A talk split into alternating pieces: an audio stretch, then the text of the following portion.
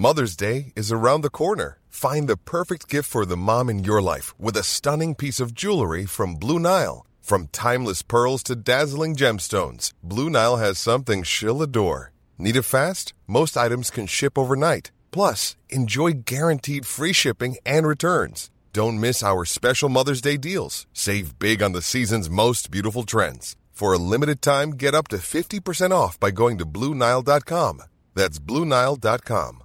Everyone knows therapy is great for solving problems, but getting therapy has its own problems too, like finding the right therapist, fitting into their schedule, and of course, the cost. Well, BetterHelp can solve those problems. It's totally online and built around your schedule. It's surprisingly affordable too. Connect with a credentialed therapist by phone, video, or online chat, all from the comfort of your home. Visit BetterHelp.com to learn more and save 10% on your first month. That's BetterHelp, H-E-L-P. Salute e salve e benvenuti ad una nuova puntata di Storia d'Italia Extra. Episodio 14. Il Risorgimento. La puntata di oggi è di nuovo una puntata in inglese ed ecco quindi la ragione per la quale non potrò mai metterla sul feed principale. Si tratta di una chiacchierata con Steve Guerra del podcast History of the Papacy and the Christian Church e riguarda il Risorgimento.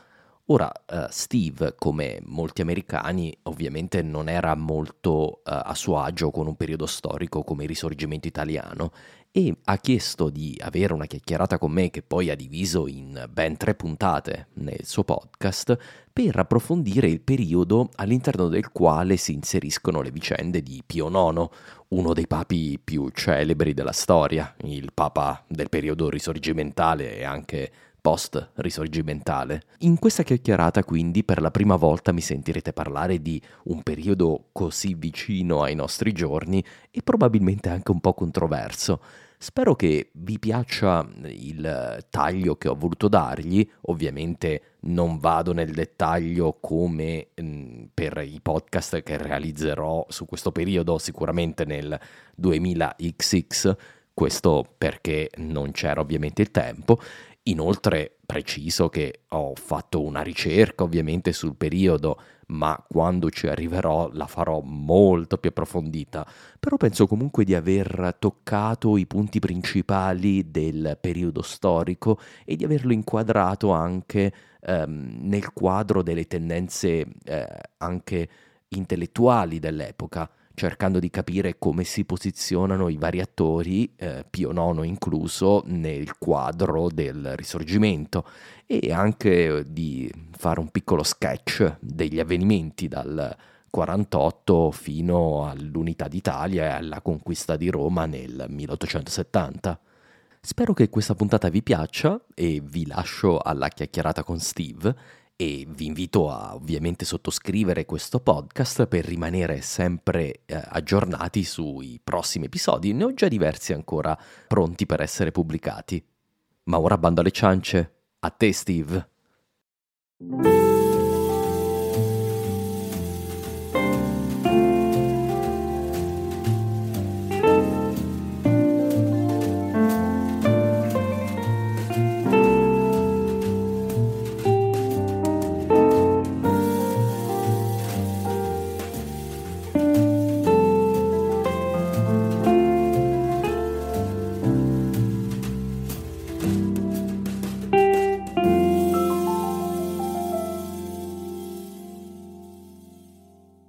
Well, as you know, today we have Marco Capelli of the Storia d'Italia podcast on. Again, if you haven't listened to our collaboration, that would have been a few months ago, you should definitely go back and listen to that now. It was awesome. Now, I'll let Marco tell more about himself, but as you should definitely know, he has a podcast where he tells the history of Italy in Italian. So if you don't know Italian, you should definitely learn that too while you're at it. Well, thank you again, Marco, so much for coming on the show to talk about this really huge topic of the Risorgimento and the Italian unification. And I really appreciate being able to have such a great source to talk about this fantastic topic. No, well, it's my pleasure to be here. And Steve, I was listening to you before I even started podcasting, so it's always an honor. It's a double honor to be here for the second time. Thank you.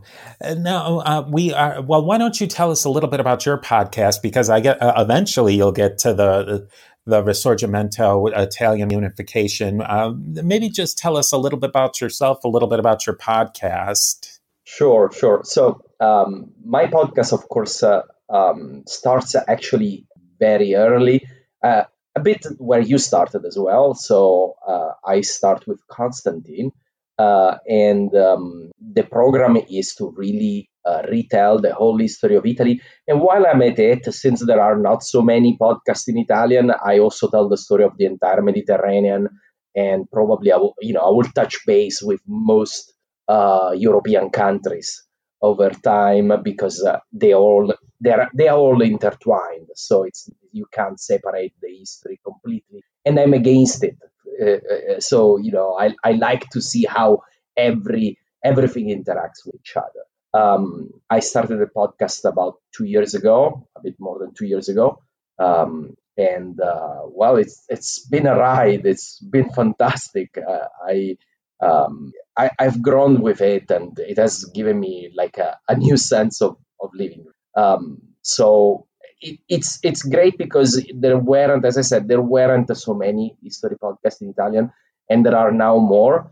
And everyone that starts usually writes me and says, thank you so much. I like so much your show, and now I want to make mine. So that really makes me happy. That's awesome. You're like creating a genre. You're a trendsetter. Yeah, really, because it's like it's a new trend of Italian history podcasts. So I'm glad about that. That's awesome. I guess maybe let's set it up this way. Let's get started with just this whole word of Risorgimento. What does that mean in Italian? Well, it means resurgence, rebirth, coming anew in a way. So it's different, and it's very telling that it's not reunification, because you could say, okay, it's the Italian reunification. Why Italian call it Risorgimento? Risorgimento is like, when you have a river that goes under the earth, no? Mm-hmm. And then comes out of the earth again, that's called a risorgiva. So coming out again. It's like a river went underground for a very long time maybe, and then comes out again. So the whole idea of Risorgimento is that Italy was lost for such a long time, but it will be reborn again, and will come out again. So the idea is it's not the birth of Italy. Like in America, you will have the foundation of America. 1776 is the birth of the country. The idea of Risorgimento is not a birth, but a rebirth. The Italian unification, it's not something like maybe the American Revolution, where there's 1776 and a couple of years later, it's a country. This is something that takes place at the very least over the course of most of the 19th century. Maybe it set the broad overview of the time where this is happening. Sure. And it's very important, I think. So the first thing to understand is that Italy has been divided at this point of time in the 19th century since the 6th century. So we're talking about 15th century of the, and at that time, something very important had happened, and is the French Revolution. So the French Revolution, 1789, it's like the watermark of European history. There's a before and after. The French Revolution swept aside the ancien regime, the old regime of Europe, with its nobles, its great houses, its the power of the church was broken. That's another thing. It was completely broken because lots and lots of the land and the properties and the buildings were taken away. A lot of the institutions of the church were dissolved. So the monastery institutions, etc. So that broke like a big piece of the old system. And there was a new civil code, which created a new way of regulating law, which is at the basis of all European and I would say all non-Anglo-Saxon legal system in the world, is at the basis of the Code Napoleon, the Napoleonic Code. So this enormous tsunami washed all Europe, but then it receded. So in between 1812 and 1815, Napoleon was defeated by a coalition and then defeated again. And at that point, we have the Congress of Vienna and the Restoration. So the powers of Europe tried to rebuild the world as it was. They could not quite completely wish the French Revolution away. That was impossible. But they did try their best to bring the clock back to 1780. There were three great reactionary power. Those are called, they were called, they said like this, they believed they were the reactionary power, reaction to the French Revolution. And these were Prussia, Russia, and Austria, the three powers that kept the system in place in Europe after the Congress of Vienna. And the system was based on absolute monarchy. So no country was supposed to have a constitution. That was considered a liberal idea, so connected to the French Revolution. No constitution, the power comes from God, doesn't come from the people, comes from God. And the monarch, yes, of course, he doesn't rule completely alone, but he appoints his minister as he wishes, and basically the power is all with him in theory.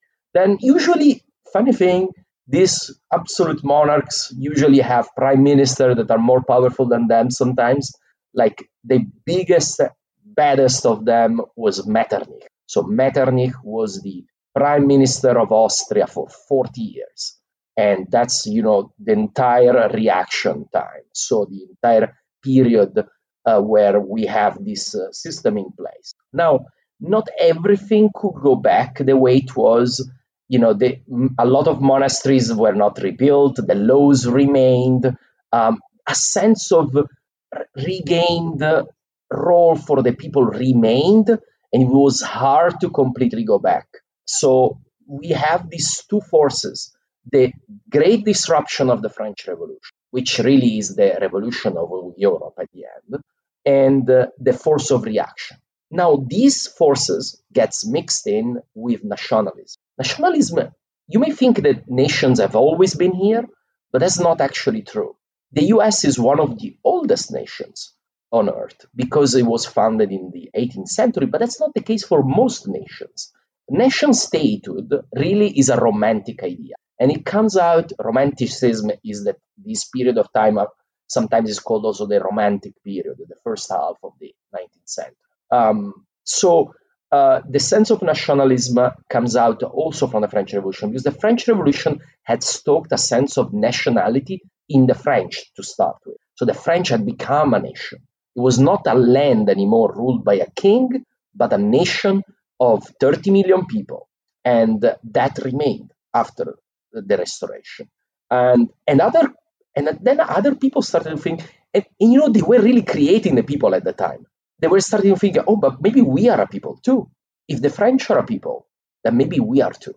And this applies extremely well to. So Italy had not a sense of national unity before the French Revolution.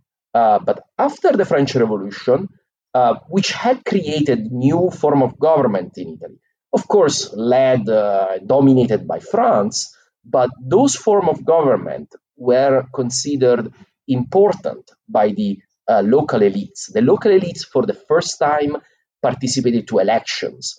They had their own men in power, not an appointee from a distant king or an absolute monarch. So they had experienced a new form of government, not of a national unitarian government at the time of the French Revolution. They were still separate states, but they were very different from the absolute kingdoms of before the French Revolution. They were liberal kingdoms, so they were more akin to a British or French system of government, and that has stoked something. As long as there was the French Empire, that remained a bit subdued because Italy participated willingly in the building of a French-dominated Europe. Unlike other countries that really resisted, Italy did not resist because it's so, I mean, I'm generalizing, of course, there were people that were against and people that were in favor, of course. But overall, the Italian elites participated in the new system, in the new Europe that France and Napoleon had been. But then all that new Europe vanished. And then the Italians looked around and started thinking, maybe we can build too a country, something we haven't had forever. And maybe we are a people. So that really, and again, we are talking here about the elites, the educated elites. So fairly large, we're talking about sometimes, you know, developed areas of Europe. So there were a lot of people that read and studied, etc. But we're talking about the people that read and studied. The peasants, they probably thought a bit about themselves, you know, as Neapolitans or Venetians or Florentines. They didn't really care about this sense. But this sense of nationhood developed a lot in between 1815 and 1848. Let's keep in mind these two dates, very important. 1815 is the fall of Napoleon. 1848, we will see, is the Spring of Nations. So in this period of time, we have this growing sense of nationhood and the building of secret societies that, you know, start tying together the activists in Italy to create something. Yeah, that's very interesting. So even I can handle two dates, 1815, 1848. Those are the two big dates. Maybe before, I think probably the next big thing is that Italy really wasn't, or at least the Italian peninsula was at this point made up of almost countless duchies, kingdoms, states, republics, this, and this. What was the general, I guess you might say, lay of the land in the greater Italian peninsula in this 1815 to 1848 time frame? And you know, at the end, yeah, there were a lot, but the important ones are not so many. So we can go through them quite easily. The first one is Piedmont-Sardinia. So Piedmont, by the way, there is a region I discovered in the Appalachians, near in South Carolina called Piedmont. And I believe it's for the same reason. It means piedi monte, so at the feet of the mountains. So here is an area at the feet of the mountains, so, you know, like near the mountain, in northwestern Italy. The capital of this kingdom was Turin. The house ruling this kingdom was the House of Savoy. Now you may think, wait a second, I know Savoy. Some people that know France will know that Savoy is in France. It's, you know, the Alps, huh? And the reason is that the Savoy family comes from France. So from what today is France. So they were rulers of the county of Savoy, from Chambéry. Chambéry was their first capital across the Alps. But then they built like a state straddling the Alps. So they had some dominions on what today is France. They also had Nice, by the way, Nizza, you know, in Italian is Nizza. And at the time, Nice was an Italian city, and Garibaldi, probably a lot of people know Garibaldi at least.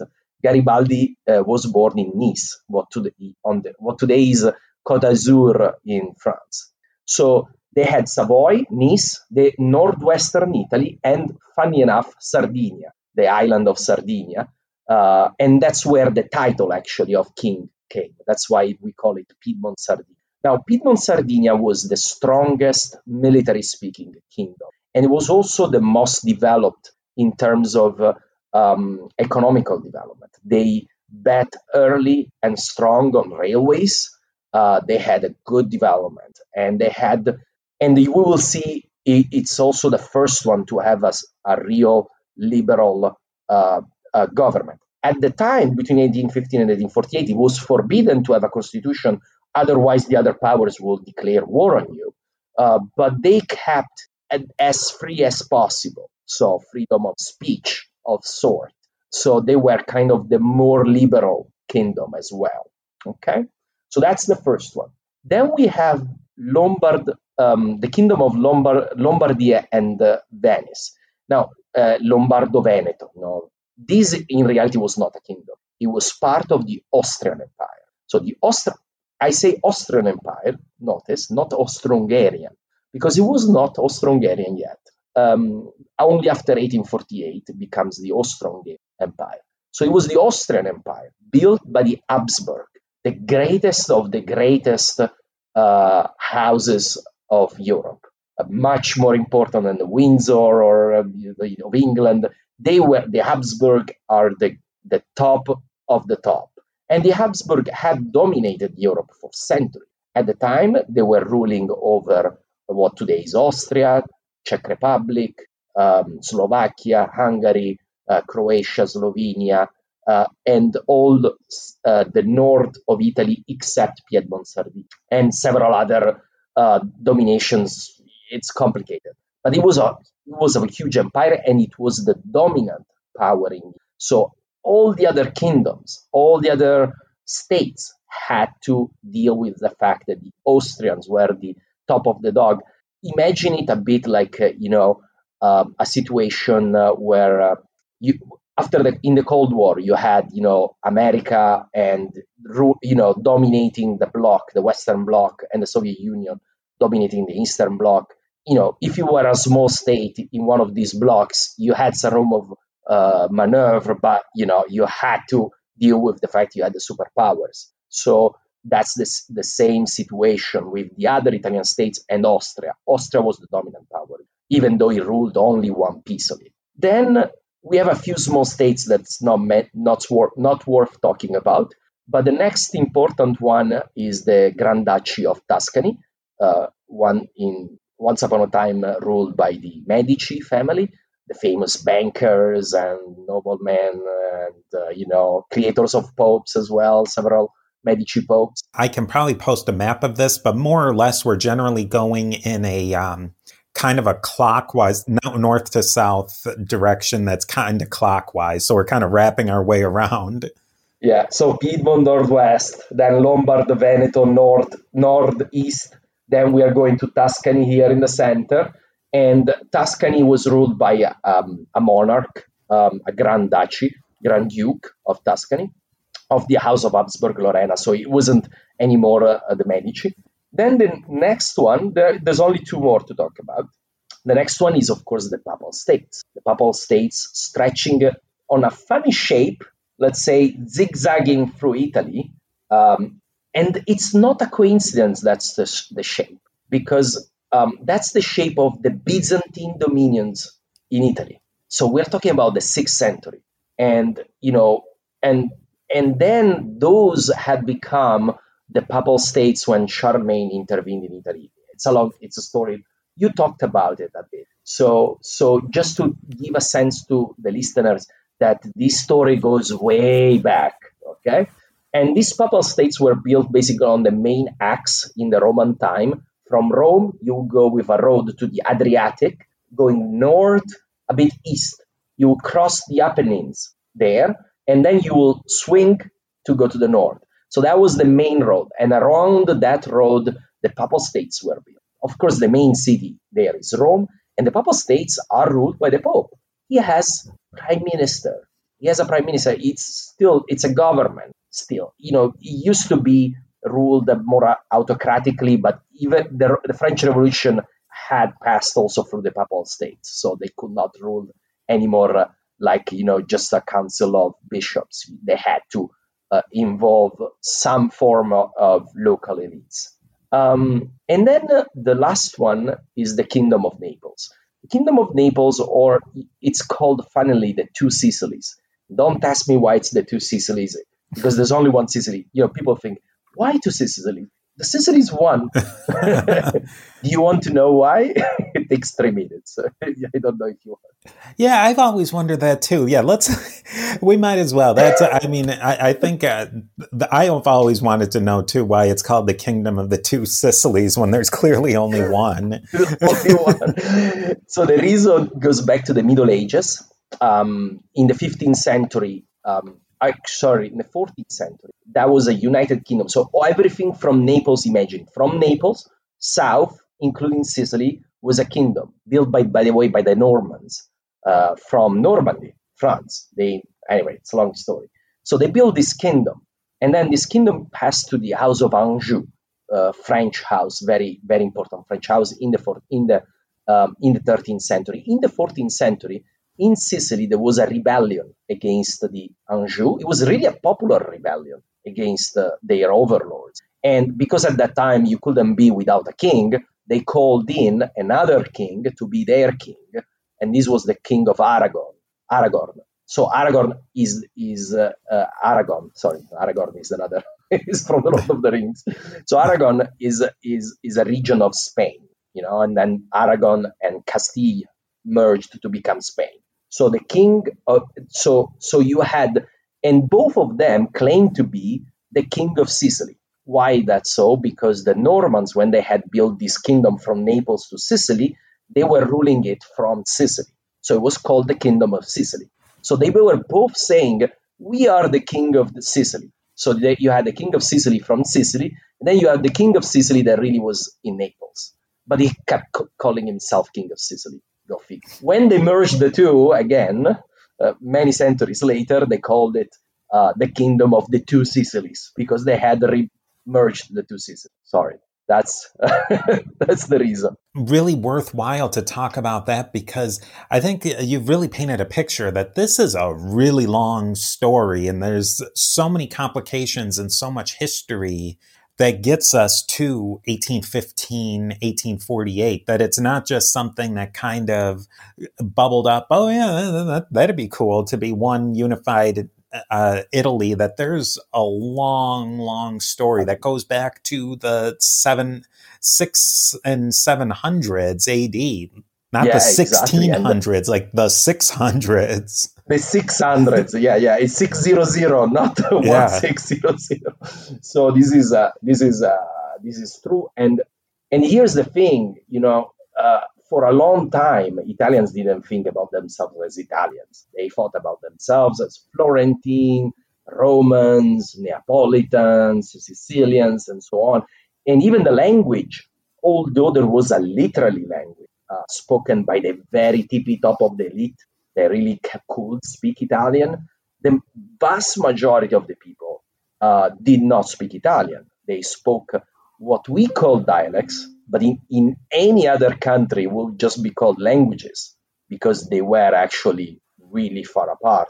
And in many cases, they were literary languages. So you had poets and writers in the local language. Although, thanks to the strength and power of Dante's Divine Comedy, which was written in this, created in a sort of way language of Italian, because he built it in a way, Dante, in order to write for the first time a great masterpiece in a vulgar language, as he called it. So again, we're going back to the 14th century. So Italy had a language, but that language was spoken only by the elite, and not by the people.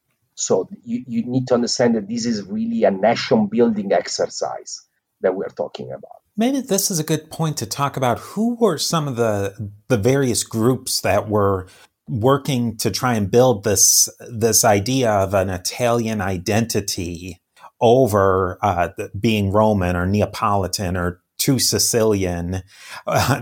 Who were there was several different groups that were all in on this nation building project. Yeah, and they were very different. So first of all, of course, there were also the conservative, the people that for whom the system just worked fine. They didn't see why rocking the boat. Mostly, feudal lords or some high echelon of the church, but not even that many. And some people with just the inclination of keeping the status quo. So that, when I talk about the different people, different parties that wanted unification, etc., don't forget that there's also the people that are against. Like in the American Revolution, it's the same. You have also the people that were just fine being British subjects or citizens, right? So among the people that strived for a unification, let's say they were, I would say, Churchill famously said, one Italian, a good person, two Italians, a fight, three Italians, three political parties, which, by the way, is true still today. So, of course, I will tell you about three groups, but don't ever think that there is only three. These are three, broad groups, okay? But let's say three parties. The first one is kind of the heirs of the French Revolution, the heirs of the Jacobins. These are the liberal Democrats. These are the biggest, baddest name is Mazzini. Mazzini is for a conservative of the time, for a reactionary of the time, he will be considered a terrorist.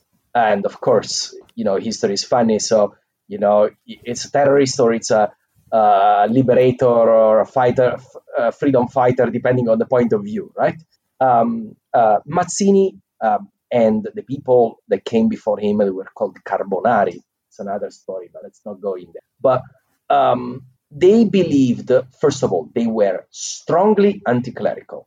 That's a very important thing, because one of the powers they wanted to abolish was the power of the church, which, of course, is very controversial with other groups we will talk about. So, strongly anti-clerical, strongly Republican. Again, Republican at this time, imagine it was an anathema to have a constitution. So have a sort of a liberal monarchy.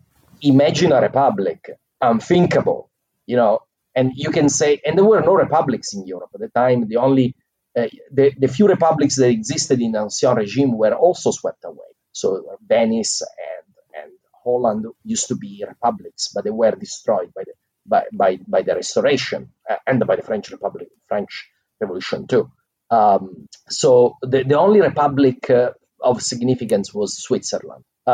So there were no republics, and these people, Mazzini, they were Republicans. Again, that's why I'm saying, these are really like radicals for the people of the time. And so they were Republicans, Democrats. They wanted democracy. Again, another crazy idea. Something from, unthinkable at the time. And by the way, even America at the time was not a full democracy. I mean, it would become, during these years, there would be universal suffrage. But at the beginning, it wasn't a universal suffrage. So even if you exclude women, which, again, you can say the universal suffrage, we only achieved it in the 20th century. But even if we keep it only at men, that was a process, even in America. And in Europe, continental Europe at the time was just unthinkable. So these are the group of Mazzini, Republican, Democratic, anti-clerical. There were even some proto-socialists mixed in this bag. So you have some starting to have... we are at the time of Marx here, so we are almost contemporary with Marx. So and Marx is not the first socialist. So we have the first socialists already, I will say, mixed in this bag.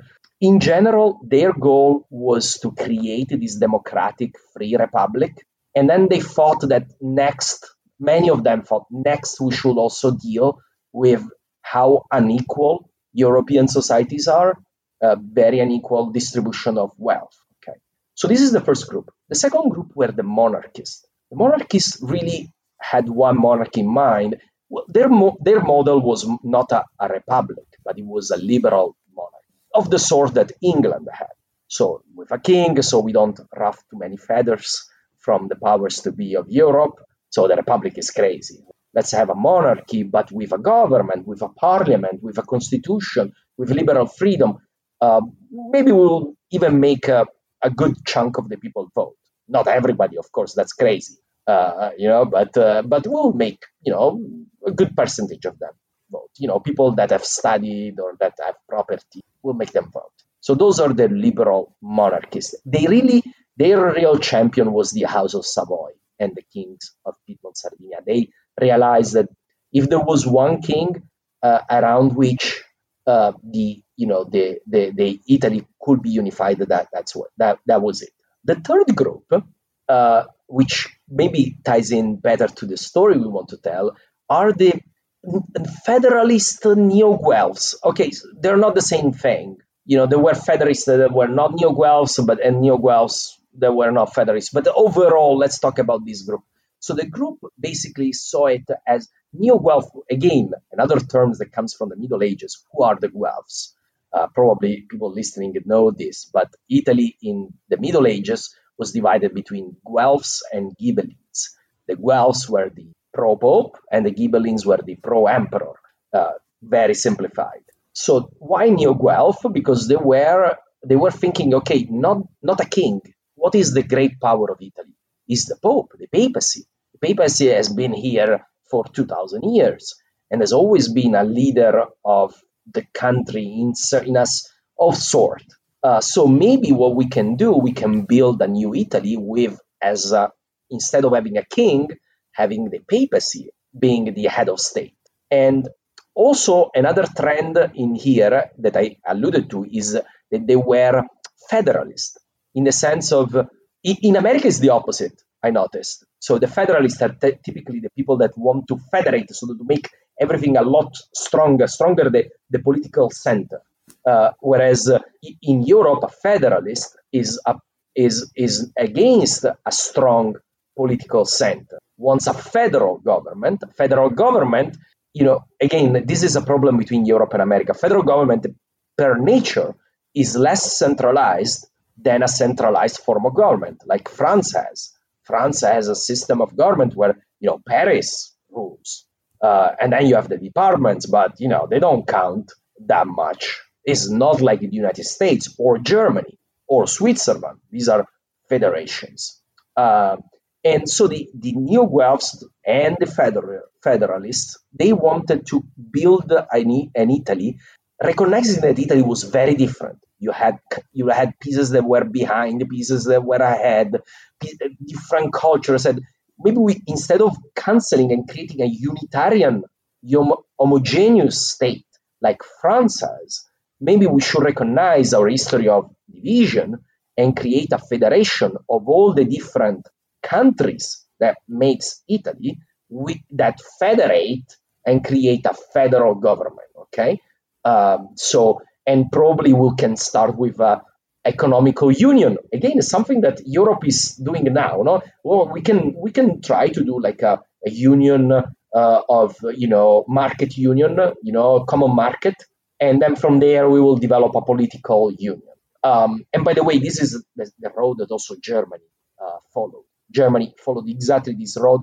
Then it became a lot more imperial down the road, but they started like that. They started creating an economical union. So we have these three groups, and as you can see, you know, the Mazzini kind of guys, they want a centralized, strong Jacobin government, Republican. The Federalists, they want a federation of the existing states that doesn't abolish the current structure, and they want the Pope as the head of state, which is absolute anathema for these guys here. So you see how I do with my hands, you know, like, you know, left and right. In the center, there are the monarchy. They are unionists, so they can appeal to the Republicans if they play their cards right, and they can appeal to the Guelphs because they are not going to destroy the power of the church. They are not to... And they are more less radical in the changing of the form of government. You know, it's a monarchy, it's not republic, a crazy republic. You know, so I'm trying to make you go into the mentality of the time. So of course it's not crazy today, but at the time it was considered a radical to think to a republic. I think that what you've said really has clarified a lot for me right off the bat. And so I guess I was in the mindset that I knew that the Mazzinis and the Jacobins, that side, they were definitely the radicals. But I guess in my mind, I was playing it out more that the monarchists in the House of Savoy was the reactionary crowd. But are they more of a moderating and modernizing influence, say, than just pure reactionary? They are... Party was not completely a reactionary, I wouldn't say, because the monarchists still, they wanted a liberal monarchy, which is a very different thing from an absolute monarchy. So the absolute monarchy, where you have no parliament, you have no constitution, you have no civil rights, that's a completely different thing from a liberaldom, which is what the monarchist party wanted. They wanted a system like Britain has today, so which is, you know, maybe not as democratic, but, you know, as democratic as Britain was at the time. So in that sense, they were not reactionary or conservatives. They were on the innovation thing for two main reasons: liberal and unification. Also, unification is a form of cancelling the existing, because unlike the Federalists, they wanted a unified country under one king and one government, not a federal or a federation, which is a more loose form of government. They wanted a strong monarchy, similar also to, again, what Britain has today. Britain now has devolved some powers to Scotland and Wales, but it's one of the more centralized countries in the world still. So they wanted a centralized country, so more modern in their way of thinking. That modern, you know, depends on the point of view, obviously. So they wanted a centralized country and they wanted a liberal monarchy. So I wouldn't call them reactionary. Amongst these three groups, then, would you say that there really was an idea that the peninsula needed to be unified in some way, that was pretty much the general feeling going on, at least amongst, maybe not, maybe let's avoid the people at a moment, for the moment, because I mean, in the grand scope of things, sometimes the people really don't matter, but amongst the leaders and the intelligentsia. It's hard to say, but so that's all these three groups wanted unification in different ways and forms, but they wanted unification. As I said, there were also the ones that didn't want you, but I will say they became increasingly a minority. The people that didn't want unifications were mostly foreign power, mostly Austria. Austria really didn't want Italian unification because that would mean creating a new country, potentially rival, losing. By the way, for Austria, the Kingdom of Lombardy and Venice was very important. It was 1/6 of their population, but was fully 1/3 of their revenues. So this was a rich piece of their empire. They did not want to part with it. It was really important for their what they perceived as dominion of Europe. You have to understand that Austria also played a lot on the chess game in Germany. And in Germany, their big rival was Prussia, but you had a lot of small states in between. And they needed that power coming from having this big empire, including this dominion in Italy, in order to be stronger also in Germany and extend their influence in Germany. So that is really the power that all these separate groups want to defeat. And it's not easy to defeat, as we shall see very, very soon. The idea of a unified Italian people, who are they thinking were Italians? Because into Switzerland, there's people who speak at least a dialect of Italian and would maybe identify as Italian all along the Adriatic coast and the Balkans. Islands like Corsica, Sicily, Sardinia, even into places like Greece, there was people who were thinking of themselves or spoke something akin to Italian. Who were these leaders, these thought leaders saying, these are the Italians who we want to unify? So, and this is unfortunately a very problematic topic because... and it's a very problematic topic because from this question stems the two wars. So not specific to Italy per se, but in general for Europe. Because when Europeans started saying, okay, we are nations, but these nations, bar few exceptions, did not have fixed borders. Everybody interpreted the border as they saw fit. So Italians, of course, they saw every piece where you have Italian speakers as part of Italy. They saw Istria, the peninsula in the northeast, northeastern Adriatic, as part of Italy, and today this is part of Croatia. They saw pieces of Dalmatia, again part of Croatia, as part of Italy. The islands, you said, the islands in the Ionian Sea, they were under Venice for centuries. One of the greatest Italian poets is from there, Ugo Foscolo, and also a lot of people thought about those as Italian. But the population in none of these places was 100% Italian speaker. They were all mixed up because they were not separated in nations.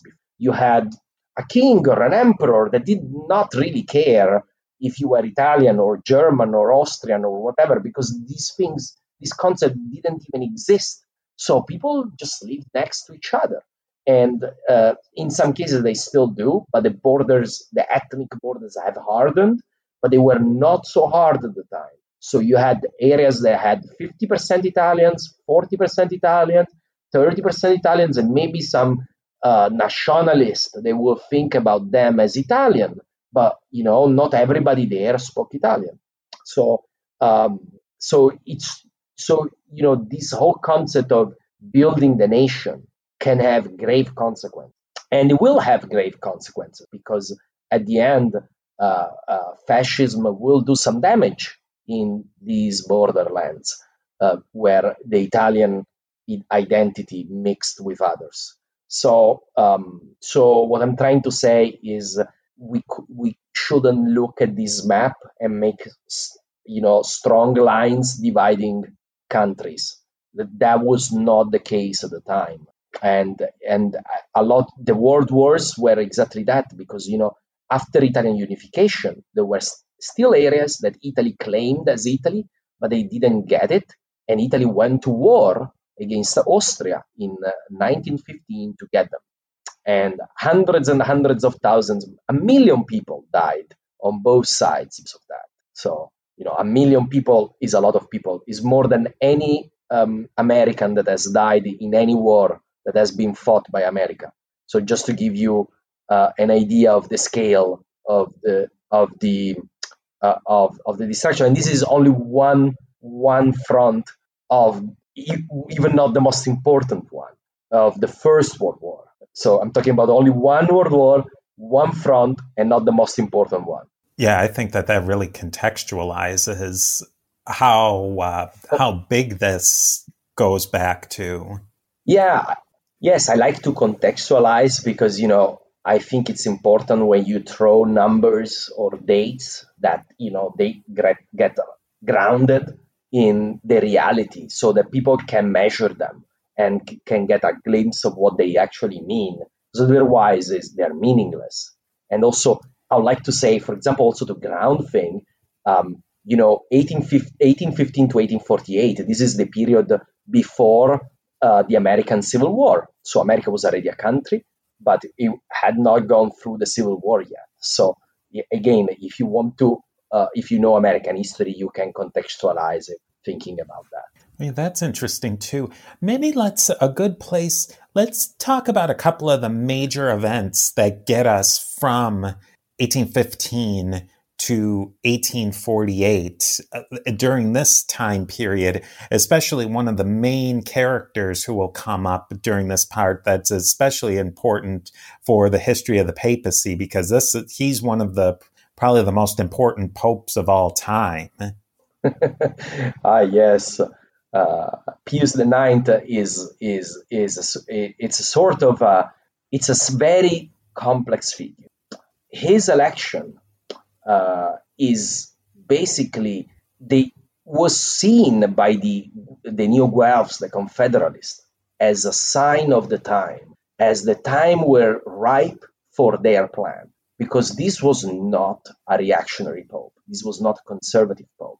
This was a pope that had some liberal feelings, liberal leanings, and was also a patriot. So people knew that he was, he was an Italian. Many popes that were, born in Italy, they did not think about themselves as Italians. they were, the popes of the universal church. That's something different from being an Italian pope. So, because again, that concept is fairly recent. This was really a pope that thought about himself as Italian. And that created some expectations from him that he would lead the way in the Italian unification. He would do something very important when the time was ripe.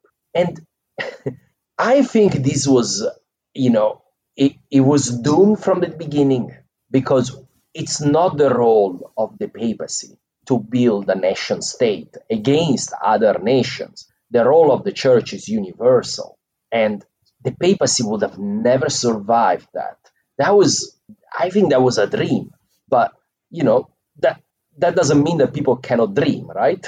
So the Pope, when he was elected, he enacted reforms, liberalizing the political system in the Papal States, signaling his willingness to reform. So again, that brought high hopes. All that, though, we have to see all that in the backdrop of an enormous conflagration, which is about to explode and which is about to completely, get out of control. So, the Pope will not be able to control it. And at a certain time, paradoxically, he will become a symbol of the reaction. So he had an extremely long pontificate. And at the end of his pontificate, everywhere in the world perceived him as an extremely conservative. Just to give you an idea, this is a really interesting journey that, starts here and ends there. And in a way, I don't think he moved that much. I think that the world moved.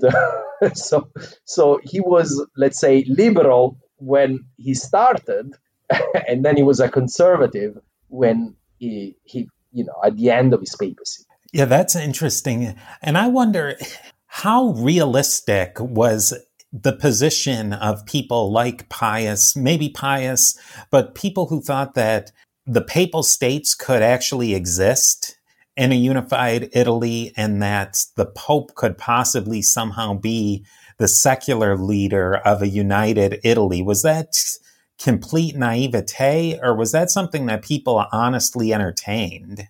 People honestly entertained, because the Pope was a secular leader and had been for a very long time, and, a not insignificant secular leader. The Papal States may look small on a map and small in general, but they were not that small. It was a sizable country ruled by the Pope already. So you think you have already 20% of Italy, you just have to make it 100%, And the other idea is, if it's a confederation, it needs a head of state. So this is another concept that is different between the American and European system. So head of state and head of government, they are not the same person. Head of state is the king, for example, or the president of the republic in a parliamentary system, is not the head of government. In America, you have a system where the head of government and head of state are the same person. But that's not the case for nearly, I would say, all European countries. So what they were thinking is to have a head of state as the Pope. That, of course, will leave the government to a prime minister, elected probably, or anyway, answering to a parliament. So they weren't, in that sense, is not complete naivete. You are just substituting the British system, a king with a pope. I still think it's naive in that sense, because the pope anyway is not a king. The king anyway has a role only within his dominion, whereas the pope has to be the pope of the entire Christian church, at least the Catholic church. And, and that role is too universal. Imagine if, and this is where the rubber will hit the road. What if you have to declare war on a country that is a very Catholic country, like Austria, the bastion of Catholicism in Europe, the bastion of Catholicism in Germany, where you have Prussia that is Protestant, And what is the counterweight to Prussia? It's Austria. So if you don't want Germany to become Protestant from the point of view of the Catholics, you want a strong Austria. So how on earth the Pope can declare war on Austria and defeat Austria on the battlefield? Because it will have to come to that, because Austria is not relinquishing 1/3 of its income without a fight. Now we're starting to get into, so this is the conflict that we have here, is that we have these different groups who really have such different ideas of, they all have the general idea of a unified Italy, but they all have such different ideologies of outcomes. So there's going to almost naturally become conflict out of there. What is the conflict, and where do the battles and the war come out in this fight? Yes. So we have to talk about 1848. I've alluded it several times. I think this is where we should go. Do you agree? Yeah, absolutely. So what is 1848? There's never been a faster or easier way to start your weight loss journey than with PlushCare. PlushCare accepts most insurance plans and gives you online access to board-certified physicians who can prescribe FDA-approved weight loss medications like Wegovy and Zepbound for those who qualify. Take charge of your health and speak with a board-certified physician about a weight loss plan that's right for you. Get started today at PlushCare.com/weight loss. That's PlushCare.com/weight loss. PlushCare.com/weight loss. Hey, Dave. Yeah, Randy. Since we founded Bombas, we've always said our socks, underwear, and T-shirts are super soft. Any new ideas? Maybe sublimely soft. Or disgustingly cozy. Wait, what? I got it. Bombas. Absurdly comfortable essentials for yourself. And for those facing homelessness. Because one purchased equals one donated. Wow, did we just write an ad? Yes. Bombas. Big comfort for everyone. Go to bombas.com/ACAST and use code ACAST for 20% off your first purchase. You know, some old Italians, when I was little, still said that if a year was really bad and a confusion and something incredibly happened that year, so probably today, this year, last year maybe, they will say, è successo un 48, like it happened at 48. Like it's an incredible mess. So what happened was that there was a revolution first starting in Palermo, where they asked for freedom of speech and, they basically rebelled against the Neapolitan government. Again, this conflict between Sicily and Naples has a long story, right? We have seen from the 14th century. So it started there, but this was only the beginning. Then and this is the very beginning of 48. And then we have some of the Italian states start granting spontaneously constituted, like the Grand Duchy of Tuscany, and the Pope also allows a parliament and allows new more liberal laws. And even the Kingdom of Piedmont-Sardinia declares a constitution called the Statuto Albertino, the Albertine Statute, which, by the way, will be the constitution of Italy, will become the constitution of Italy, of course, when it gets unified, and will remain the constitution of Italy until after the Second World War. So this is the 1848. So, but then the biggest thing was in February, when Paris erupted against the monarchy. There was a sort of a proto-liberal monarchy in France. They had already a revolution in 1830, which I didn't cover because it's too much history. But sure thing, they had a kind of a more liberal king, but that was not enough for the French. They wanted a republic. So they fought against the armies of the king, and at the end, they declared the Second French Republic, 1848. As soon as they declared the Second French Republic, it was like, imagine these are the people that went through the French Revolution, and they know what happens when France declares a republic. So the news spreads like wildfire from every single country. You can even measure by the distance from Paris, how long it takes for the news to travel from Paris. every single country in Europe erupts at the same time. You have all the Germans go against the Prussian king. They demand the constitution from Prussia. Remember, one of the three autocratic powers, and they get it. And then the unthinkable happened in March. Vienna revolts against the Austrian, and Metternich, the arbiter of Europe for 40 years, he is sent to pension. And, you know, the Austrian emperor has to let Austrians start having some freedoms. This is like huge news. This means the entire order built after 1815 is about to collapse. When this news arrives in Italy, which had started a bit this process, something new happens again. And it's only a few days after Vienna, the news arrives in Milan and then also in Venice. And both cities, the two capitals of Austrian Italy, they revolt against the government. And the biggest battle is the one in Milan. It's called the 5 Days of Milan. Basically, the entire city fights the army. The Austrian army is a significant piece of the Austrian army that was headquartered in Milan led by the Marshal Radetzky. I don't know if people watch the New Year's concert in Vienna. At New Year you have this big concert in Vienna every year. I like classical music, so I watch it every year. And it always ends with the Radetzky March. So probably somebody will recognize the music if I do it. Is parabam parabam parabam pam pam parabam parabam parabam pam pam pam pam pam. Anyways, that music was written in honor of Radetzky, and we'll see soon why. So Radetzky, though, gets defeated in Milan, and he has to withdraw to Verona, the real big stronghold of the Austrian in Italy.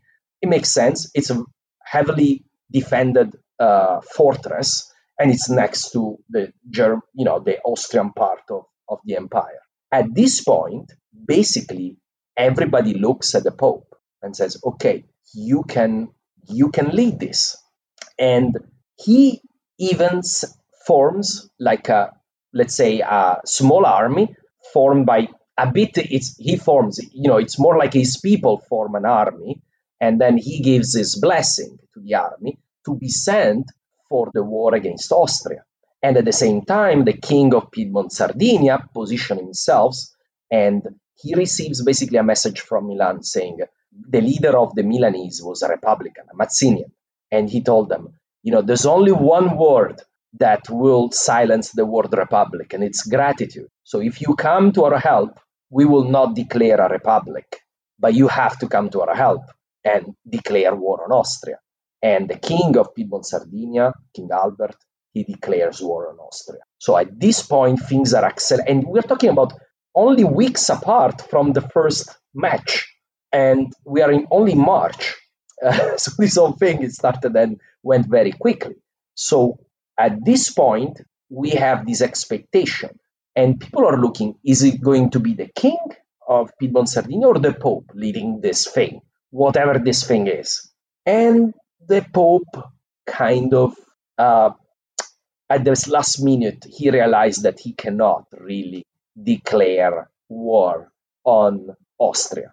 He sends word to the army that he sent to the north, saying, you cannot attack Austria. You can defend the Papal States, but you are not, I repeat, not allowed to invade Austria.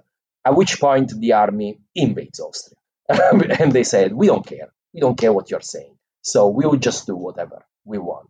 And this is when the situation spiraled out of control of the hands of Pius. He realized he could not lead a war effort against Austria. He had cold feet, and the people then decided, okay, if there has to be a leader, then it has to be the king of Piedmont-Sardinia. At this point, though, something funny happens, that Radetzky is a great general, and he, instead of fighting the Piedmont-Sardinia, he goes against the army of the Pope, defeats them, and makes them surrender. Then he swings towards west, defeats also the the army of Piedmont-Sardinia was a well-trained, a good army, but it was not as strong as the Austrian army. And at this point, we are towards the end of 48. There is an armistice between Piedmont. It's not an armistice; it's more like they decide not to stop fighting for a few months. But there's nobody has yet said, we give up. But basically, the Austrians recover Milan, which was the big prize. During the winter of 1848 and 1849, then the situation just spirals out of control in Rome. The Pope tries to nominate prime ministers that are liberal-leaning, but that does not placate the public opinion. And at a certain point, his prime minister is killed in the streets. And the Pope realizes he's not safe anymore in Rome, and he escapes. He escapes to Gaeta, is a small town, the first town in the Kingdom of the Two Sicilies. I haven't mentioned the Kingdom of the Two Sicilies in this story because they did play a part, because the King of Naples, he sent a small army towards the north, which probably the Patriots wanted them also to join in the effort to kick the Austrian out. But then he also got called them back and sent instead to quell the rebellion in Sicily, which he did. So at this time, the Pope escapes to the Kingdom of the Two Sicilies, and this is what breaks really the relationship between the Pope and the liberal forces, because at this point, in Rome, they declare the Roman Republic. So Mazzini actually comes to Rome. Garibaldi is there too. And they declare the Republic of the Roman Republic. And as I was saying, already declaring a constitution was a big thing. Declaring a republic is really like saying, we really want something truly innovative. But it's a Roman Republic, so it's a republic only of the Papal States. But they declare the republic, and there's even elections. Anyways, so I don't want to go too much further, but I just want to give you an idea what happened in this year, in very confusing years.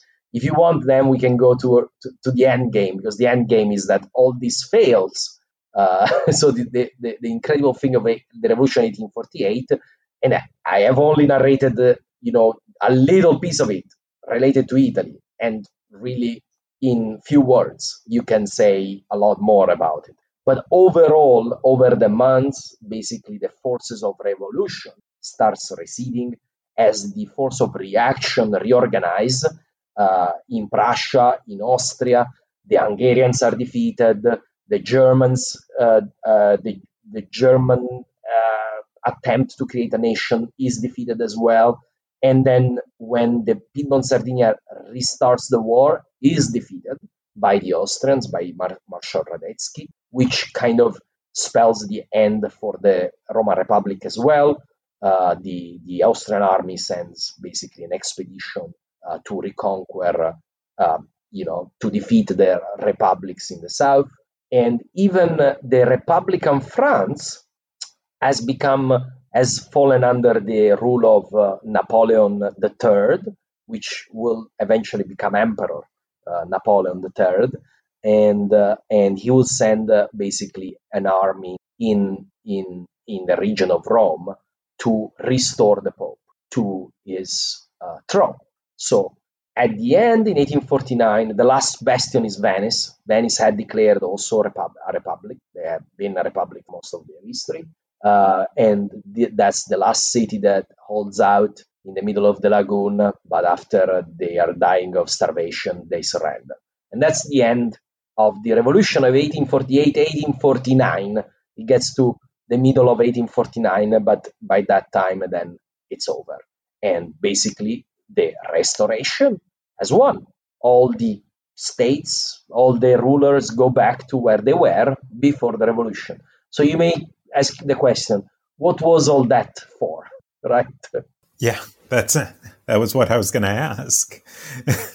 Yeah, and let me know if I go too much in details. But at the end, all this was like an enormous trial for all Europe.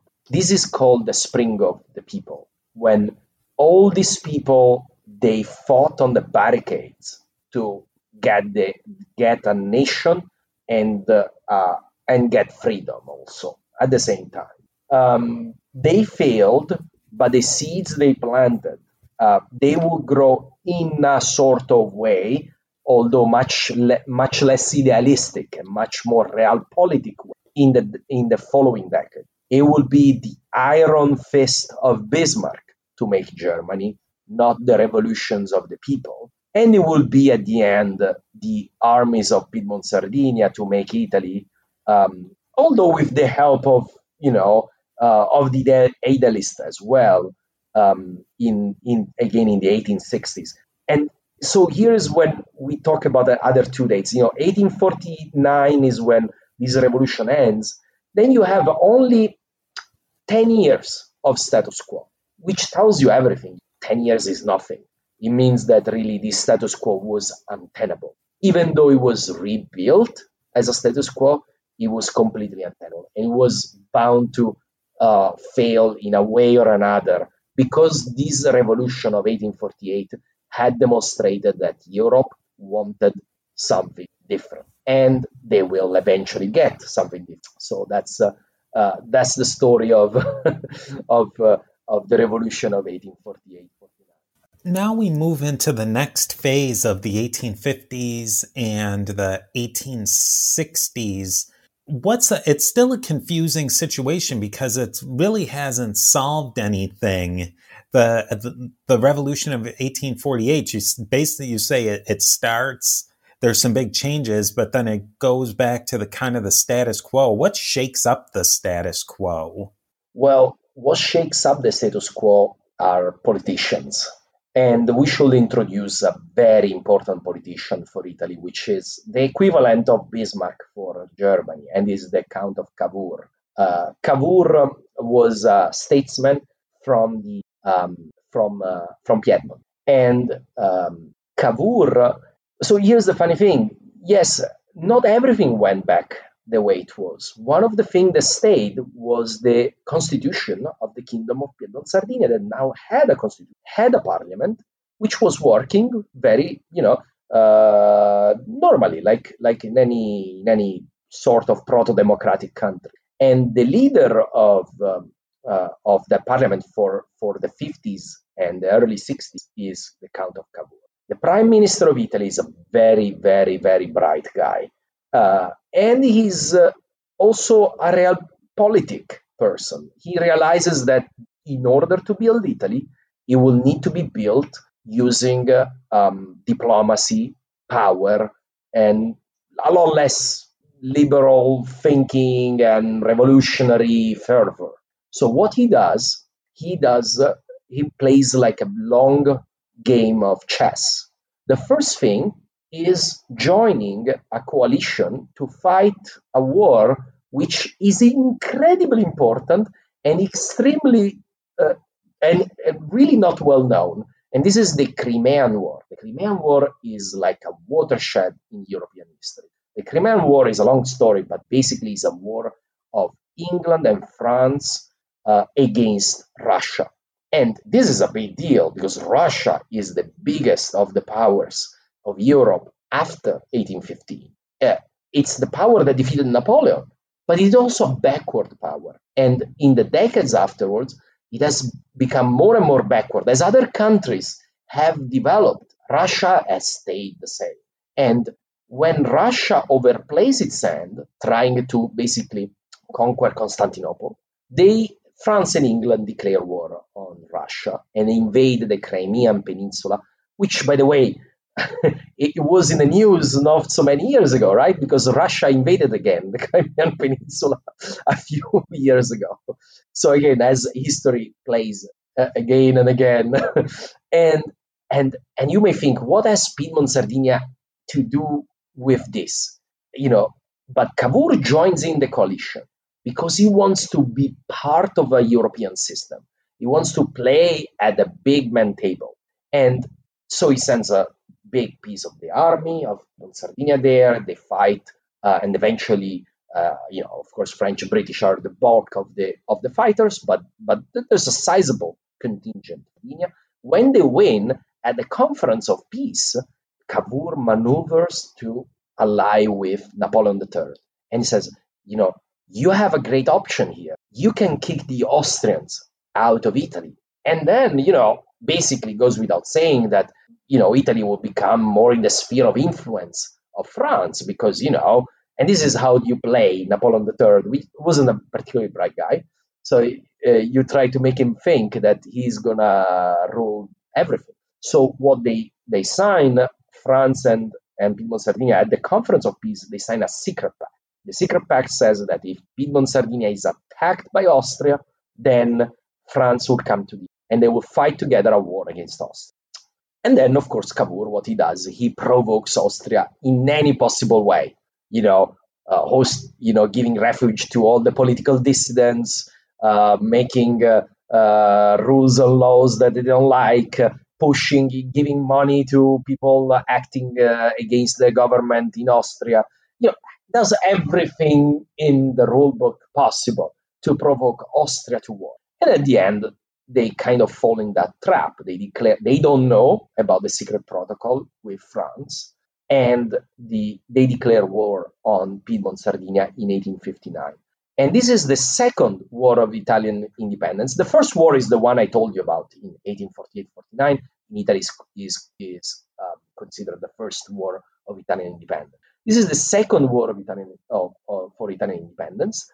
And basically what happens is that, to cut the long story short, the French and the Sardinians, let's say they were called Sardinia, although were mostly from Piedmont. They defeat the Austrians, and they are about the But at that point, Napoleon III realizes that he doesn't really want a big country in Italy, so he makes a separate peace with saying, okay, you guys just give up Lombardy. Lombardy is the region of Milan, so half of their dominions in North Italy to Piedmont, and that would be fine for me. So for him, that was it. That was the end of it. Piedmont will become a bit stronger and, will be a more French-leaning country versus before, and the Austrians' influence in Italy will be different. But things then took a twist, because I was saying that, it's time to reintroduce.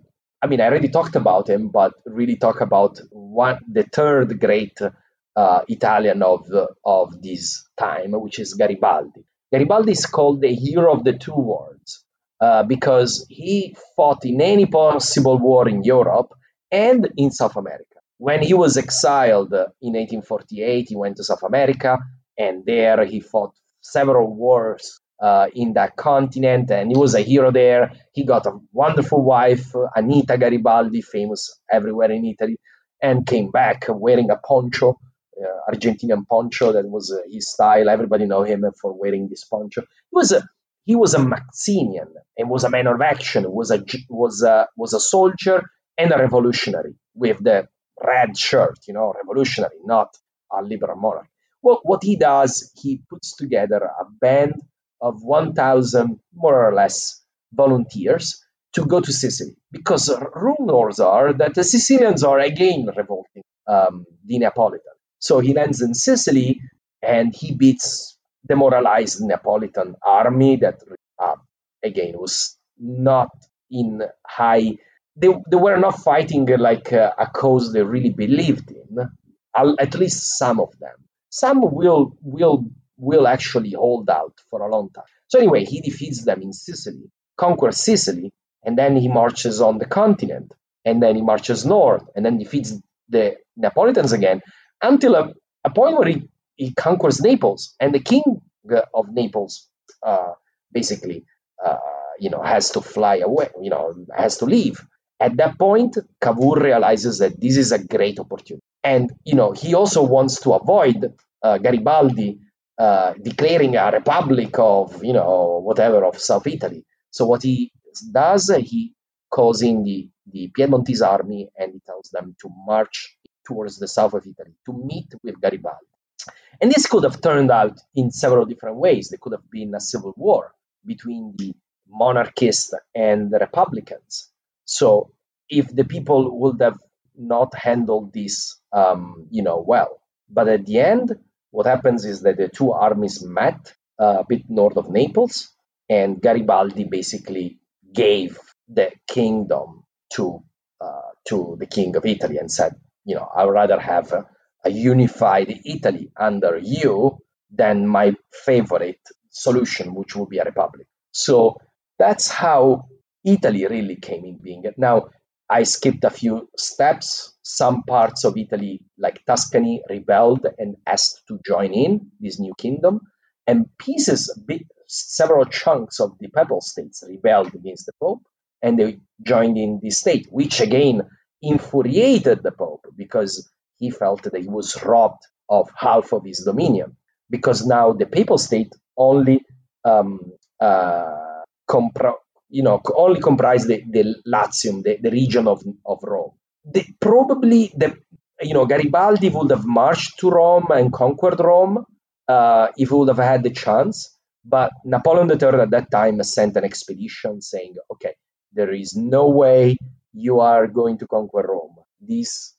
I personally, with all the power of the French state, I will defend Rome and make sure that the Pope is independent. So in 1861, Italy, a unified Italy is declared, but the job is in a way is not done because there are two big cities that are not in this new state, and these are Venice and Rome.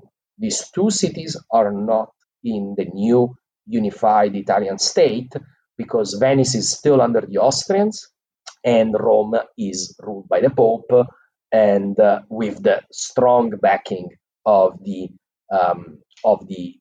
French government. So in order for Italy to conquer also these other two bits of Italy, they will need these two powers to be defeated, Austria and France. And they will be, but not by Italy. In Venice, the main problem or the main power that they're fighting is Austria. So maybe we'll start with them, how Venice gets brought into the Italian unification. Yeah, so here is where the story of the Italian and German unification really intertwine, because Prussia had created basically what was the strongest power of Germany, Northern. They had created basically kind of a confederation in Northern Germany, but they knew that the only way to get that going seriously would be to defeat the Austrians, because the Austrians were always playing in the German politics to avoid Prussia getting too much of Germany. So, but they want to have allies in this war. And of course, here is where Bismarck makes an alliance with the new Italian state, saying, okay, we will attack at the same time Austria, and you will get Venice, and we will defeat the Austrians and get to unify Italy. A unified Germany. So this war starts only 5 years later, in 1866, and by Italians is called the Third War of Independence. Everybody else knows it as the Prussian-Austrian War. Basically, the new army of the Italian state, starting a long tradition, they don't perform particularly well. They actually defeated both. On the Adriatic, the fleet, and the army is defeated as well by the Austrians. But they distract enough the Austrians, I guess, to contribute to the total trashing that the Austrians get from Bismarck and what we can start calling the Germans. So after this war, basically Austria. This is a thing like a slap in the face of Italy. They say, we will give Venice to you, to the Germans. They say, we'll give it to you. We don't want to give it to the Italians. They didn't beat us. So we'll give it to you. And then Germany, of course, Bismarck said, gives it back to Italy as a sign of thanks for joining in the effort of the war. So that's how Venice gets folded in, into the Italian state.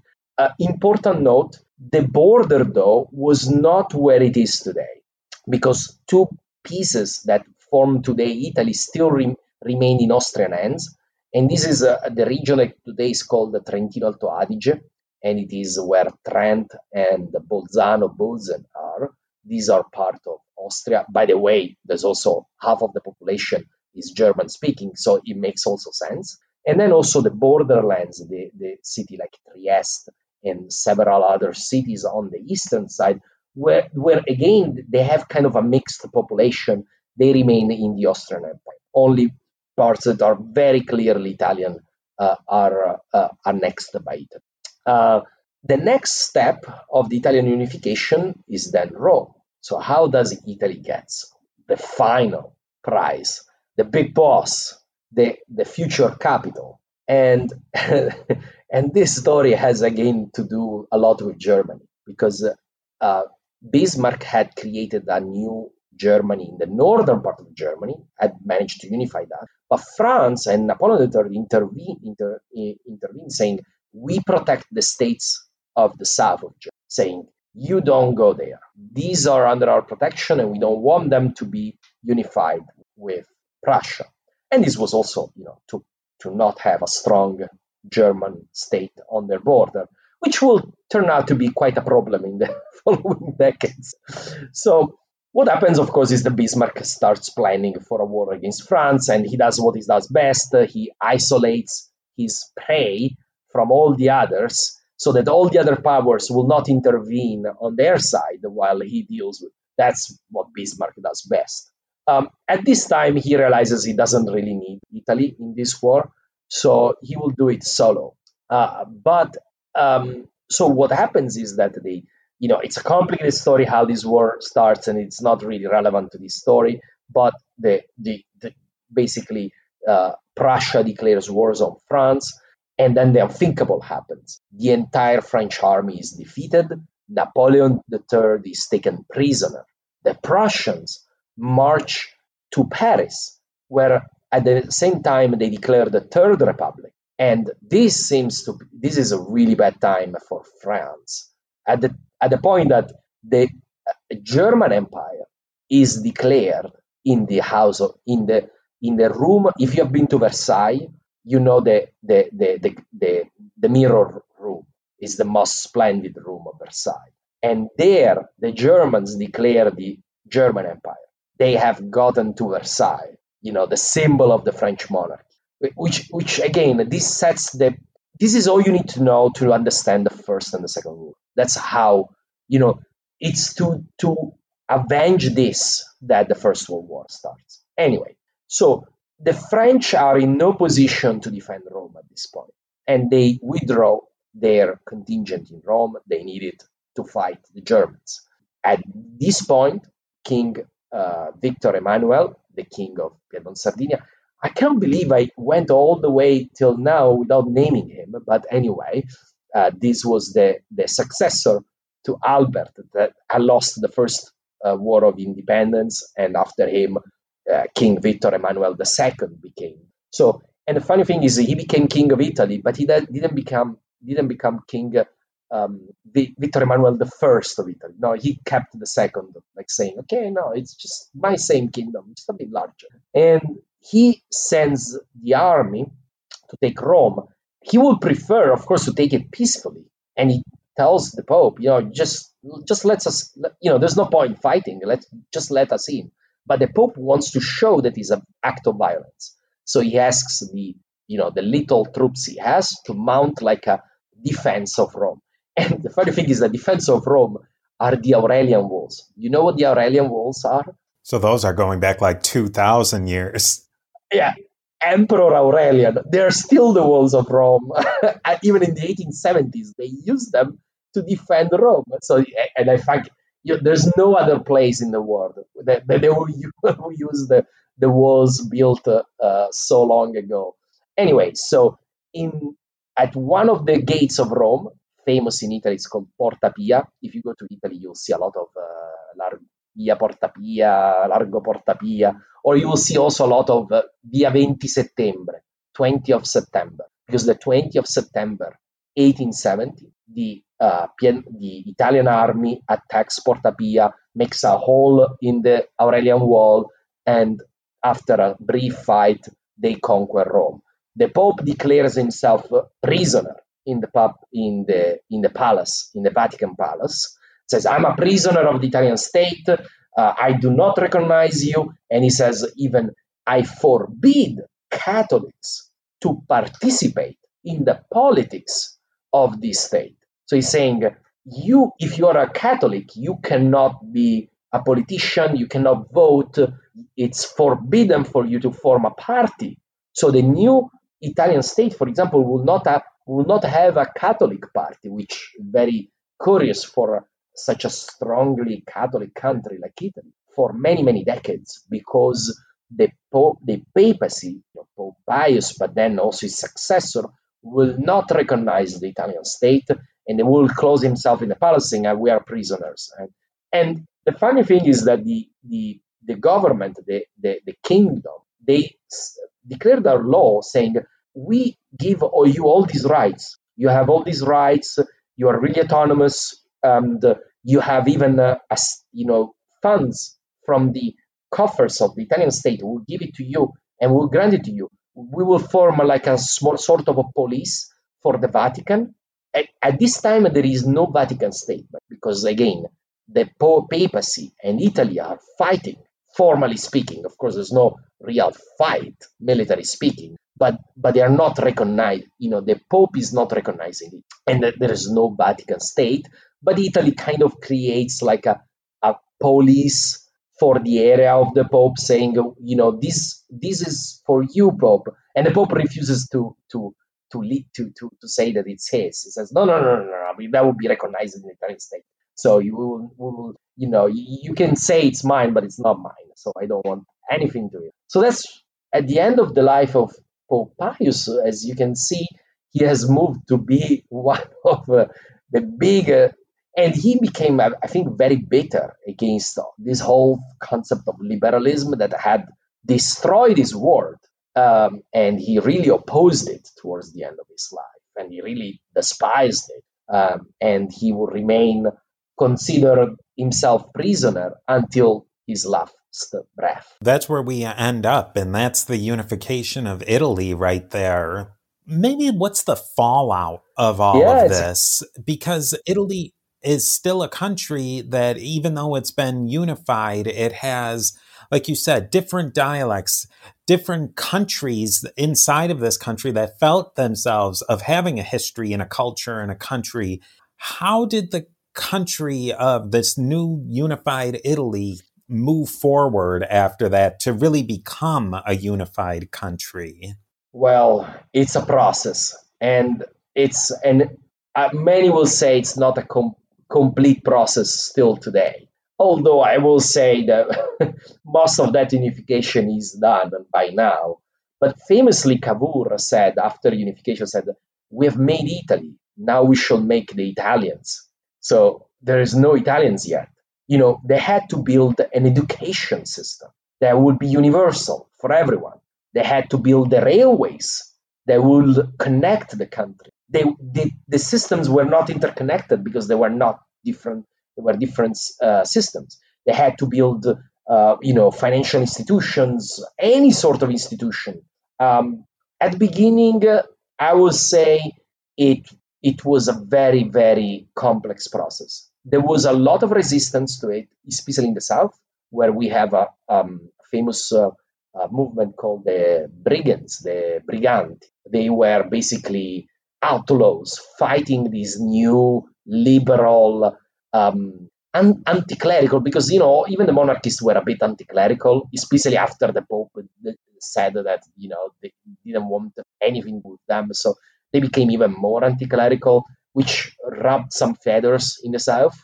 And in general, the whole unification seen from the south was a bit more like a conquest than a unification, felt more as a conquest. So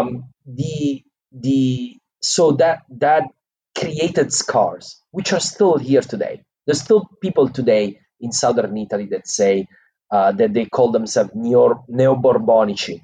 They are like Borboni were the kings of Naples. So they're saying, okay, they don't want really probably to split Italy, but they really despise the way Italy was built by the Northerners. So that's a big fallout, huge fallout of this process. For many, many decades, Italy was fairly backward and uneducated. So because many states had neglected a modern education. So it took a long time to get people educated. It took a long time to start getting a real industrial revolution. Again, compare it to America.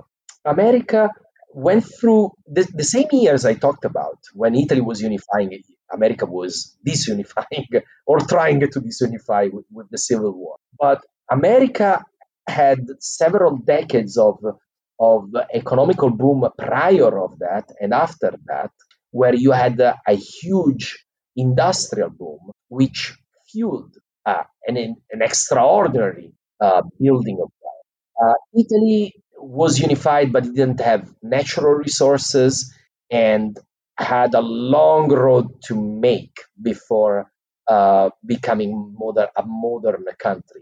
Everything had to be built from scratch. And there were also several mistakes made. So the real industrial revolution in Italy only starts in the 1890s, so very late by European standards. So all that creates kind of a sense of, I think a lot of Italians thought that with unification, Italy would become also strong power, a big power in Europe, like France, like Germany had become. Germany unified and instantly became the strongest power in Europe, and Italy didn't. And that created frustration and a simmering frustration, which will eventually lead to the First World War. And then, paradoxically, after that victory, to dictatorship, because that victory felt like, again, it was not enough, and it was paid with a very, very high price. And all the complication of the war led to this terrible, terrible thing that Italy invented, which is fascism, which is really the blueprint. You know, in Russia, for example, I know Russia well because my wife is from Russia. They don't call the regimes of Germany Nazis, but they call it fascism because that's how the blueprint was from Italy. And I think kind of this unfinished business of national unification and building, and nation building, some people felt that you needed to have this strong dictatorship in order to do it, to get the job done, which of course they didn't, and created more misery. But this is also, I think, in a way, part of the aftermath. Another thing is that Italy was a very different country, north to south, as you said, and still is. And the Piedmontese and the northern Italians, they really felt that they wanted to have a state like France, unified, strong government, which I think really did not fit Italy as it was.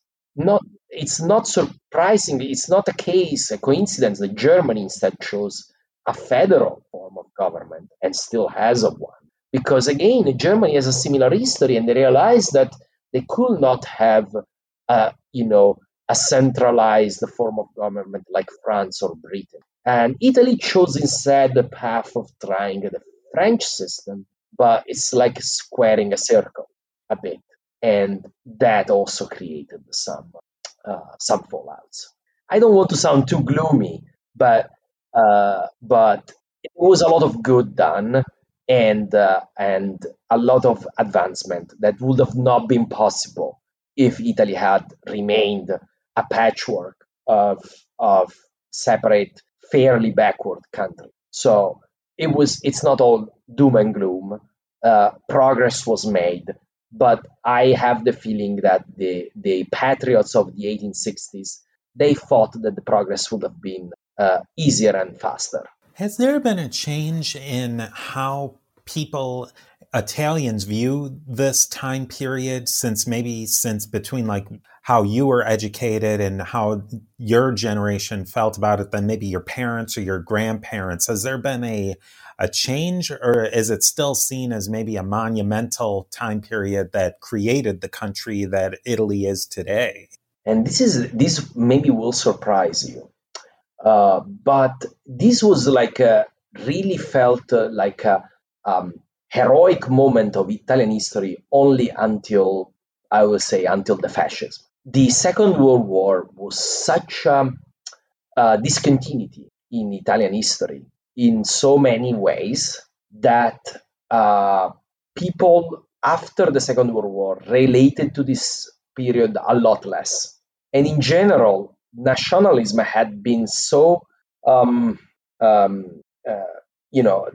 so much appeal after the war because of what had happened. You know, Italy was the least important, but was still one of the three powers of the Axis. So after the war, there was a guilt about that. And you know, the whole rhetoric of national unity and, we have to build a strong Italy and that felt like had led to a disaster that nobody wanted to really look at. Things have changed since, I will say. So the Italian of after the Second World War really looked up more at the resistance against the German occupation in Second World War as a new founding of the country. And again, you can talk a lot about that too. It's not part of this topic, but I will say that kind of removed the direct connection to this past. And more recently, there has been, let's say, more discovery, rediscovery, as with a bit of more sense of the importance of this period. But for example, the date when Italy was declared a unified country is not a national holiday. Oh, and it was only a national holiday in the 150 year, so when it was 150 years in 2011, and extraordinarily, they declared it a national holiday only for that year. But it is not a national holiday.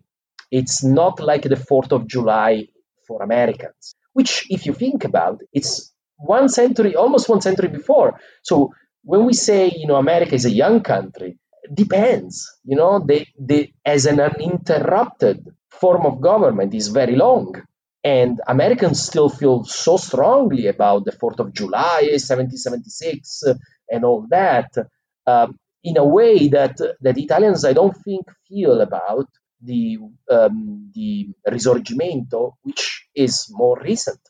So it's complicated. My short answer is that it's complicated. I would say some people in Italy will tell you that yes, of course, Risorgimento is great. Some people will tell you that Risorgimento is horrible. And that tells you everything you need to know. If something is contentious, then it's not a shared thing that everybody or nearly everyone can look at and say, this is the birth of my country, like Americans do for 1776. I know there are some controversy also about that, but it is nowhere near what would be Risorgimento. I guess the last complication of all these complications that really needs to be talked about is what was the fallout of the Catholic Church, especially amongst the people? What did people think? Because Italy at that time was a very Catholic country. It still is, Catholic to this day. But maybe how was the church's image tarnished after this point? Did it ever regain its what the people's connection to the church was? Was it? I mean, it couldn't have been completely severed because they're still Catholics and people go to church and that sort of thing. But yeah, it must have had some impact on the church amongst people. Yeah, and here let's define people. So the elite of the liberal elites, the bourgeoisie of the new Italian state was strongly anti-clerical after unification. And for many decades, there were no Christian political parties. There were not very strong Catholics in government for many, many decades. I mean, there were, of course, Catholics, but they were fairly anti-clerical. And this is a very different history from the US, for example, where religion plays an incredibly large role in politics for Italians. So in America, so it would be unthinkable for an Italian politician to swear on the Bible. Completely unthinkable. That separation is much stronger in Italy than it is in the US. Although the church remains extremely powerful. This is the contradiction a bit. So I would say the Catholic Church, though, maintained a very, very strong role and power with the people, so with the lower and middle classes of the kingdom. So the church was absolutely central to their life and to their identity. So to the point that people maybe identified more like Christians than Italians for a long time. So the two things, for a long time, it was not clear which one would be strongest. So the church remained extremely powerful, but not at the level of government. Paradoxically, or maybe not paradoxically, the Italian government that eventually made peace with the church was fascism. And Mussolini was in 1929, signed the Lateran Pacts with the church, which basically brought to an end and which had become less and less acrimonious, by the way, the relationship as years went by. Then eventually we did have Catholic parties at the end, especially they became strong after the First World War, before the rise of fascism. And fascism basically consider this one of the greatest triumph that they made peace with the church. And by the way, 1929, let us not forget, that's when the Vatican as a country was founded by the Lateran Pacts between fascist Italy and the Pope of the time. So and the Lateran Pacts, by the way, have been folded then in the Italian Constitution after the war. One of the pieces of fascism that survived the war. So they still, in many ways, regulate the relationship between the Italian state and the church. The Italian state remains lay, but it recognized the role of the Catholic Church. For example, an hour of religion in school is taught in all schools. It's not mandatory, but it's the only option. You can either not study religion or study the Catholic. Those are the only two options. In tribunals, courthouses all over the country, you have the cross, again, the Lateran Pacts. So, that was accommodated. You may think that this is contradicting what I said, that the state is more separate in America. It's just the political culture. Like, we had countless of atheist prime minister. We had many, and atheist presidents too. And you still, in America, you still have not had that. Because there's a bigger role, I think, in American society for religion, and that doesn't mean that that is not strong in Italy. A larger proportion of Italians go to mass every week than they do in most European countries, but fewer than in the US, for example. And the bishops are still considered part of the authorities of a city. So, if you need to inaugurate a road, you call the mayor and the head of the police and the bishop. They will be there because the bishop is recognized still as an important authority in the city. I hope I answered the question. Yeah, I think that's what's so fascinating. Like, I was throughout researching this and reading this, trying to draw analogies between, like, say, the U.S. and what was going on in Italy. And I think you have to almost back out of that mindset, because there's, at certain points, there's just not analogies, or they become forced analogies, and you just have to take it for what it is, that it's different. It's just different.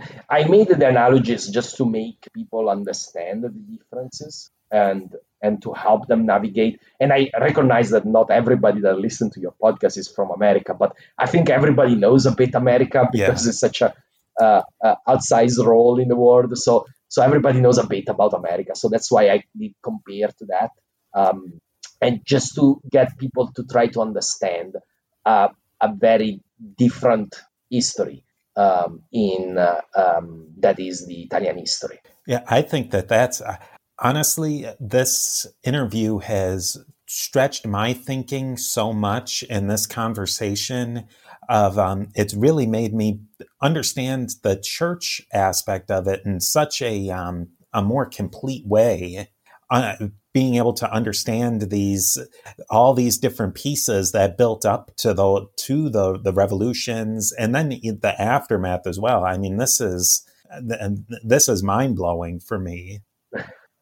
I'm very glad. And, I really like to do this. So, and I don't know if this is not a period that I have covered in a podcast. So I did a brief research. I definitely suggest, if this has interested you, there are other podcasts out there also that delve in details. And if you will delve more in detail, absolutely. It's a fascinating history, and you'll see how important the church role is in the history, obviously, in the history of Italy. And this relationship between the secular and the secular powers and the church define really the history of Italy for the last centuries. You could say always, but it's very important for this period of time, for unification and for the aftermath of unification. Marco, I want to thank you so much for your time. This has been just fascinating, so much information for us to all digest out there. E qui si interrompe la parte interessante della chiacchierata, quella storica. Mi risparmio il resto. Spero che vi sia piaciuta questa chiacchierata su un periodo storico che tratterò tra diversi anni. Non resta che ringraziarvi e darvi appuntamento ad una nuova puntata in futuro di Storia d'Italia Extra.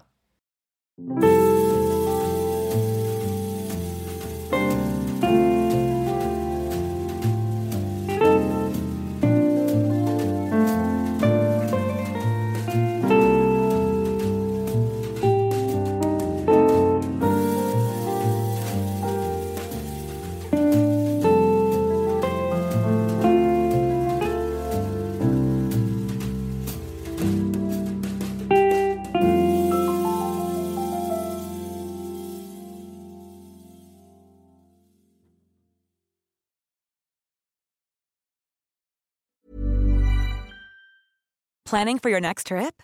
Elevate your travel style with Quince. Quince has all the jet-setting essentials you'll want for your next getaway, like European linen, premium luggage options, buttery soft Italian leather bags, and so much more. And it's all priced at 50 to 80% less than similar brands. Plus, Quince only works with factories that use safe and ethical manufacturing practices. Pack your bags with high-quality essentials you'll be wearing for vacations to come with Quince. Go to quince.com/pack for free shipping and 365-day returns.